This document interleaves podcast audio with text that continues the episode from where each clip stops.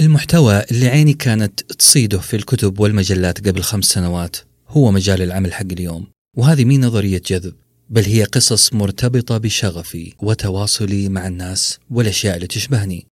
بودكاست قرارات غيرت التاريخ.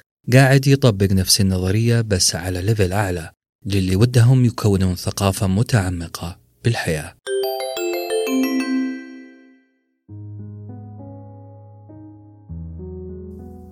حط في بالك مناوشات المشاهير اليوم في السوشيال ميديا أو الإعلام. فكر في أقوى واحدة منها وخليها على جنب. شتم إهانات ضرب قضايا ومحاكم طيب لو قلت لك إن في أقوى من كل مناوشات المشاهير اليوم مناوشات خلدها التاريخ وبتبقى بالأذهان حتى قيام الساعة بسيدة لغات العالم وببلاغة ينصدم منها العرب نفسهم. أكلمكم عن مناوشات أشعر شعراء الأمويين. جرير. والأخطل جرير شاعر من بني تميم القبيلة المشهورة في نجد أيام الخلافة الأموية. كان مشهور بالهجاء وأساسا هذا سبب صعوده. تخيل أنه انشهر بهجاء ومجاراة الشعراء في عصره اللي انهزم ثمانين شاعر وصار الكل يخاف من سلاطة لسانه وما حد منهم ثبت ضده إلا الأخطل اللي بنتكلم عنه اليوم والفرزدق اللي كان قصة لحاله. أما الأخطل فهو من قبيلة تغلب المشهورة. شاعر مسيحي عاش في دمشق واشتهر بالهجاء مثل خوينا جرير واشتهر أيضا في مدح الخمر ووصفها. حبوها الأمويين وخصوصا عبد الملك بن مروان لأن خلاه الشاعر الرسمي للدولة يدافع عنها بفصاحته وشعره. وبدون مقدمات بدأ التهاجي بين جرير والأخطل والتنافس على إرضاء الدولة الأموية والخلفاء واسمعوا هذه المناوشة. يقول جرير وهو يشتم قبيلة تغلب اللي منها الأخطل. قبح الإله وجوه تغلب إنها هانت علي مراسنا وسبالا. قبح الإله وجوه تغلب كلما سبح الحجيج وكبروا إهلالا. عبدوا الصليب وكذبوا بمحمد وبجبرائيل وكذبوا ميكالا. طبعا هو يذمهم لأنهم قبيلة مسيحية. فكأنه يقول أن كلما حج المسلمون أو سبحوا قبحت وجوههم. يوم قال قبح الإله وجوه تغلب كلما سبح أي سبح سبح الحجيج وكبروا إهلالا. ليه قال وجوه تغلب؟ ما قال تغلب فقط. لأن الوجوه هم الكبراء في القبيلة فسبهم أبلغ وأحقر. كان أعظم ما على العرب قبيلته في ذاك الزمان. فشتم قبيلة الشخص تعتبر إهانة عظيمة له بل أشد من الإهانة له شخصيا.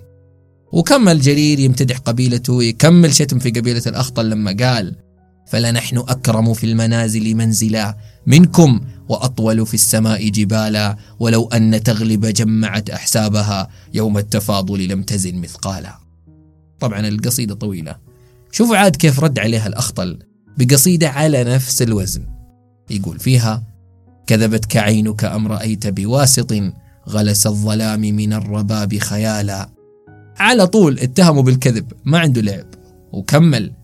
فانعق بضأنك يا جرير فإنما منتك نفسك في الخلاء ضلالا. منتك نفسك أن تسامي دارما أو أن توازن حاجبا وعقالا. وإذا وضعت أباك في ميزانهم قفزت حديدته إليك فشالا. هنا فجرها الأخطل لين اعترف له جرير حتى وقال أما هذه فغلبني فيها الأخطل. معناها أنت راعي غنم يا جرير ما نتكلم معاك. فانعق بضأنك يا جرير. إنما منتك نفسك في الخلاء ضلالا. يعني طوعت لك نفسك أن تواجه الأكابر من ضلالك. منتك نفسك أن تسامي دارما أو أن توازن حاجبا وعقالا. هنا الأخطل دخل الفرزدق في السالفة ويقول لجرير طوعت لك نفسك أنك تسامي دارم. دارم أب من آباء الأخطل هو وحاجب وعقال. وإذا وضعت أباك في ميزانهم قفزت حديدته إليك فشالا. يعني لو وزنت أبوك يا جرير مع آباء الفرزدق طرت أنت وأبوك من الميزان. شفتوا كيف العفريت الأخطل؟ ضرب عصفورين بحجر وكأنه لطم جرير بيده ولطمه بيد الفرزدق كمان. طبعا القصيدة طويلة وهذا جزء سهل وبسيط منها. وأخفينا منها الأبيات الفاحشة اللي لو سمعتموها ممكن تضطروا أنكم تقفلوا البودكاست. في ملاسنات أخرى بين جرير والأخطل تركناها لطولها وصعوبتها وفحشها أحيانا واكتفينا بأشهر الملاسنات بينهم. لكن اسمعوا هذه الأبيات حقت جرير اللي سوى فيها تحديد الكل وجلد جميع الشعراء من ضمنهم الأخطل. يقول أعددت للشعراء سما ناقعا فسقيت آخرهم بكأس الأول لما وضعت على الفرزدق ميسمي. طبعا الميسم هو الآلة التي تكوى بها البهائم فكأنه يقول للفرزدق أنت بهيمة. الله يكرمكم. لما وضعت على الفرزدق ميسمي وضغ البعيث جدعت أنف الأخطل. هذول كلهم شعراء الفرزدق والبعيث وصاحبنا الأخطل يقول كمان إني انقضضت من السماء عليكم حتى اختطفتك يا فرزدق من علي. طبعا في مناوشات أقوى بين جرير والفرزدق. كانوا كلهم من قبيلة تميم لكن هذا من فخذ وهذاك من فخذ آخر. فاستلموا بعض بقصائد طويلة وتداخل الهجاء بين هذول الثلاثة جرير والأخطل والفرزدق. خلونا نرمي هذه الشتائم والمشاكل على جنب ونفكر لو كان جرير والأخطل حبايب كيف بيكون الوضع؟ قبل هذا كله ليش كانوا يسووا كذا أساسا؟ ليش استمروا بشتم بعضهم في قصائد طويلة؟ في اعتقادي أن السبب هو المال نعم الفلوس جرير يسب الأخطل في مجلس الخلافة الأموية ويأخذ فلوس منهم والأخطل يصد ويرد ويأخذ أكثر ويخش بينهم الفرزدق عشان يلملم له كم قرش والدليل أن الفرزدق لما مات رثاه جرير في قصيدة. فكيف يرثيه لو كان بينهم إحقاد فعلا؟ الموضوع بحث عن المال لا أكثر. نرجع لسؤالنا. ماذا لو جرير والأخطل كانوا حبايب؟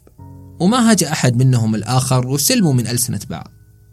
أول شيء كان تراجع وقتها شعر الهجاء وما وصل للمراحل المتقدمة اللي وصل لها الشعراء بعدهم بفضلهم في شتم بعض.